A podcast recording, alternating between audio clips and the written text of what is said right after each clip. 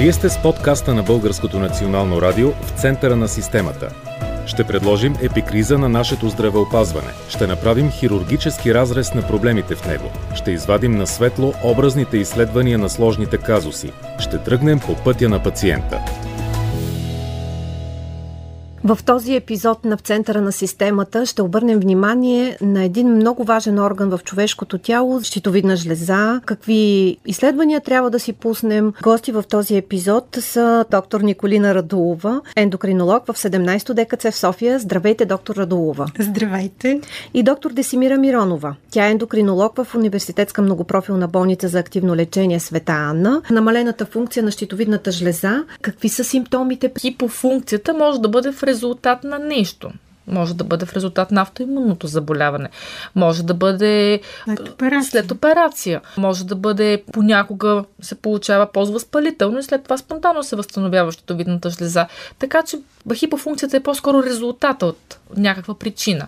Често срещано, разбира се, както е често срещано хашимото, така и хипофункцията. Всъщност тя е по-често срещаната в сравнение с хиперфункцията на жлезата. Симптомите какви са? Широка палитра. От страна на сърдечно-съдова система, полова система, нервна система, метаболитни нарушения. Всичко може да бъде критерий за хипофункция на жлезата. Вече ако е най-тежко степената микседем, макар че аз не вярвах, че ще видя микседем и микседем на кома, но така ми се случи преди няколко години в болницата да го видиме. Това е много тежка хипофункция на щитовидната жлеза.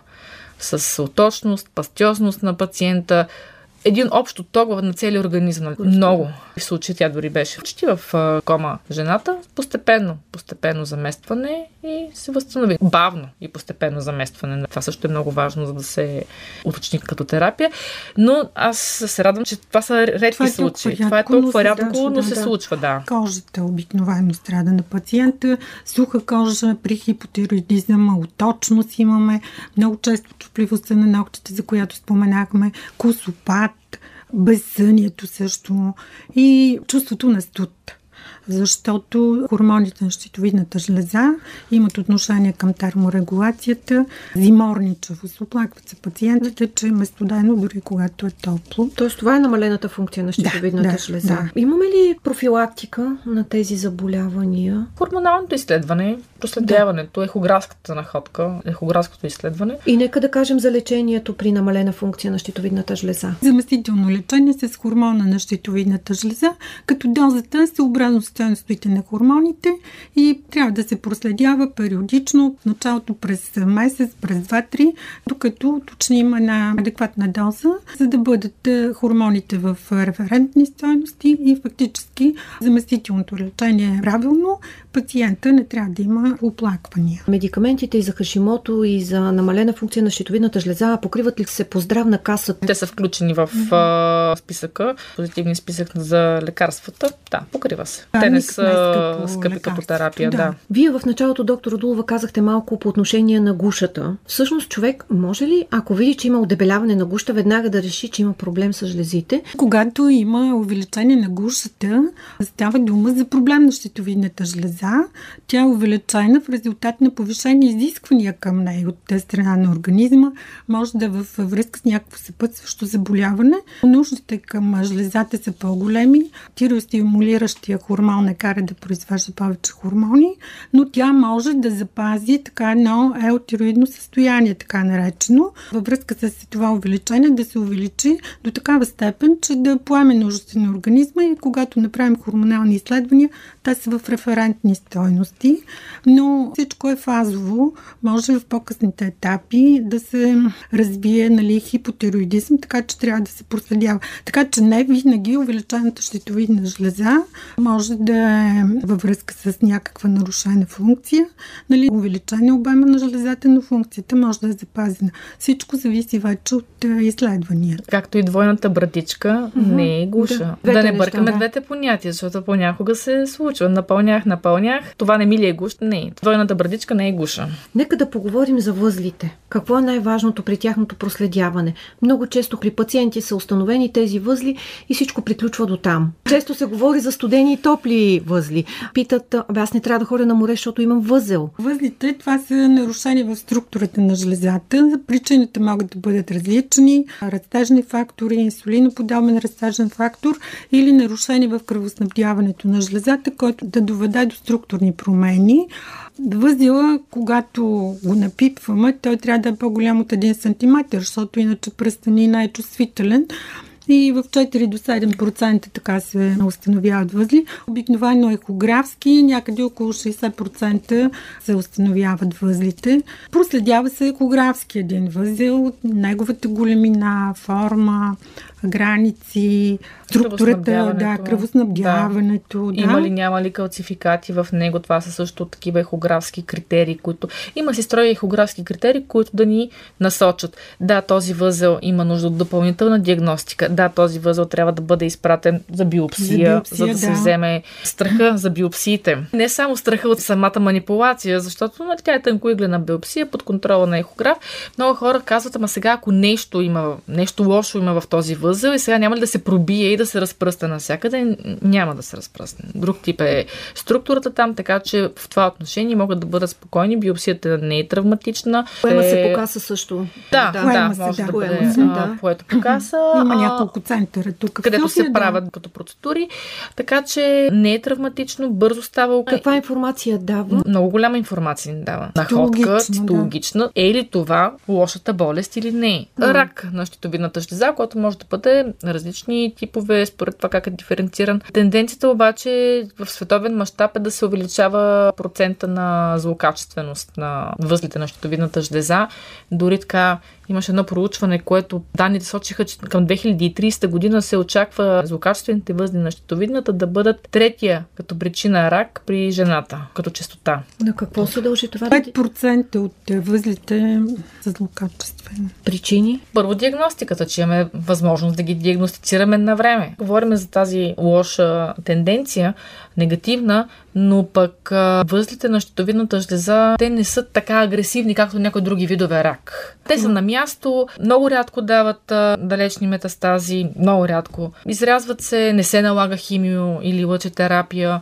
Така че в повечето случаи терап... ранната диагностика решава и съдбата от тук нататък как ще се протече заболяването. Тоест, кога се тръгва към оперативно отстраняване на възлите на щитовидната жлеза? Когато възел е над 1 см, когато има критериите, не всеки възел над 1 см означава, че е злокачествен, когато е покрил критериите за малигненост, когато е направена биопсията и е доказана такава малигненост.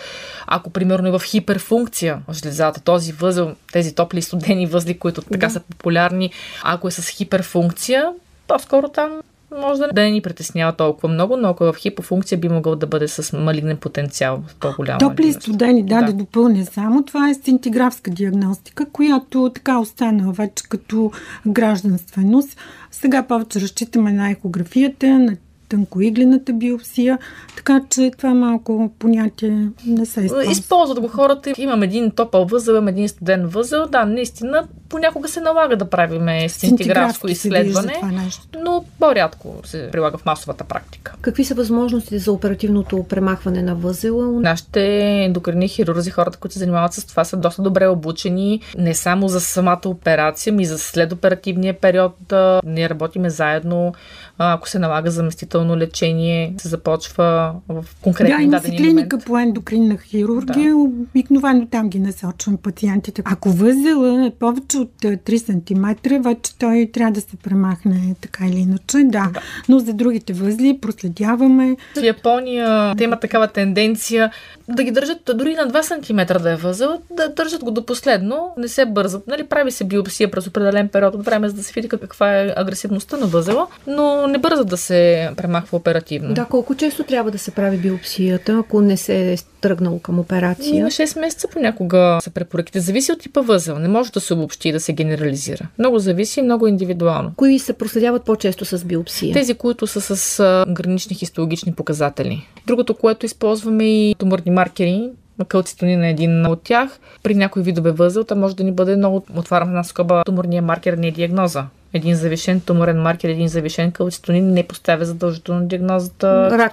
диагноза. Да. При пушачите много често този калцитонин е горно граничен или леко завишен. И това не означава категорично, че е пациента, но насочващо. Да. да. А категоричното изследване кое дава? Това е вече с биопсията. Ни дава категоричният и най-вече категорични, разбира се, това е трайния препарат от възъла, който е оперира. Хистологията след операция. Казахте, че понякога след операция се налага заместващо лечение. Кога се налага то? Когато по-голям обем от жлезата е да. отстранен. Често, някъде година и половина след операцията, в голям процент от пациентите се налага, но всичко зависи пак на базата на хормоналните изследвания. Ако има отклонение в хормоните, да, тогава се провежда. И препоръките нашите са, ако пациент е опериран, да си прави така контрол на хормоните. Това не би следвало да спира хората от такава операция, ако се налага. Разбира се. В никакъв случай. Няма да се промени живота му след това кардинално. Мисля, че по-кардинално може да се промени от начина му на живот като цяло генерално. Ако той не се движи или не се храни здравословно, този му начин на живот със сигурност не е по-здравословен и не му носи повече ползи за здравето, отколкото ако се налага да приеме на хормонозаместително лечение. Така че то е комплексно. Заместителното лечение е едно от най-лесните лечения с един препарат, който се взема, както казахме, един път сутрин, но вече дозата зависи от а, хормоните. Защо ли продължава цял живот? Да. Това е защото се отстранила част от жлезата. и това, което не изстига като функция да се произведе, ние трябва да го дадем от отвън. Можем ли да кажем какви най-често митове има по отношение на болестите на щитовидната жлеза? Примерно какво да се пие, какво да не се пие. Примерно за възлите препоръчваха по една лъжичка сода и мед всяка сутрин. Имате ли интересни примери във вашата практика? Аз мога да дам един пример специално за Хашимото. Имаше преди години една такава назрява тенденция да се, цитирам, цепи непцето и да се пуска кръв от непцето. Аз лично съм ставала свидетел една жена след такова цепене на непце, за да се намалява кръвоснабдяването на жлезата, с такъв сепсис, беше прията в реанимация, едва се спаси. Да, ако сега слуша, тя се сети за кой става на въпрос и тя си знае. Това е било пример при мен. Със сигурност има още много такива примери. Доколкото си спомням, се правеше в някакво село, Сеновградско, се Имаш, ходеше да. там. Единственият критерий за септика и антисептика беше, че всеки си носил сам скалпел, индивидуален, поне това. Чувала съм за различни такива нестандартни решения за запиене на всякакви отвари, за прилагане на животински хормон. Алергия обикновено правят от това нещо. За да бъде естествен хормон, животински хормон на щитовидната жлеза от петел. Това си го бият като инжекция ли? Пият го Пият като го. разтвор. Това с екстракт от жлеза на петел наистина исторически го има. Това е първото заместително лечение, може би преди 100 години се опитвали да заместят микседема, за който говорихме. Са давали жлеза от петел, как са го взимали, не ми е ясно, но по този начин да заместят е дефицита. Разбира се, че е опасно. Това дава такива остри алергични реакции. Това са медикаменти, които не са доказани по никакъв начин. Не знаем какво съдържа. За възлите да. специално имаше по-рано опити за лечение с тироиден хормон, но се оказва, че няма ефект. Всъщност при възлите трябва да се наблюдава растежа, както казахте, и при над 3 см задължително отстраняване и биопсията. А доктор Радулова, какво сочи статистиката? Нарастват ли болестите на щитовидната жлеза сред българите? Както говорихме, може би във връзка с така повишената диагностика и насочването, акцентуацията на пациента към проблем на щитовидната жлеза, откриват се да доста често. Много пациенти имаме с проблеми на щитовидната жлеза ежедневно, поне по 3-4 пациенти идват с такъв проблем. Не при всеки, разбира се, се доказва, че има заболяване на жлезата, но, както казах, така, пациентите мислят вече и лекарите най-вече за това заболяване и ги насочват към нас за доуточняване. Освен наследствения фактор, какви други причини биха отключили заболяване на щитовидната жлеза?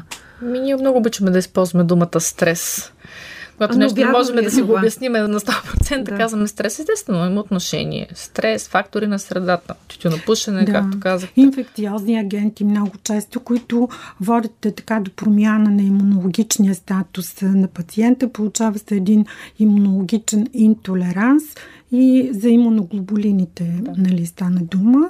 В такъв случай променят се имуноглобулините, имуноглобулин Г най-често. Също има хранителна непоносимост, но тогава по-често имуноглобулин Е се променя. При хранителна да. непоносимост да се отключи. Може да се отключи, да. А при вирусно заболяване? Най-често, да, във връзка с този имунологичен интолеранс, промяна на имунния статус на организма. Даже сега за COVID. COVID и пациенти с болести на Хашимото. За COVID аз мога само да кажа какво прочетох. Правено едно изследване, че при COVID се променя автономната нервна система, и оттам всъщност се променя и имунната нервна система и се засилват заболяванията допълнителните на щитовидната жлеза. Ние това го видяхме и на практика в света на така, което направи впечатление, че много често първо пациентите, които отключваха хашимото, конкретно за хашимото, по време такива, на COVID. По-скоро за пост-COVID. Ще кажа защо. Най-често са такива, които са предразположени и било въпрос на време. Може би някое друго вирусно заболяване ще, ще да има абсолютно същия ефект като крайен резултат. Това, което ни правеше впечатление е, че непосредствено в периода на COVID или малко след COVID до една-две седмици, ако се пуснаха ТСХ, много високи. Дори при такива, които нямат а, имунологична причина за заболяване на щитовидната. Минават две-три седмици още изследваме отново ТСХ-то и то спонтанно се възстановява.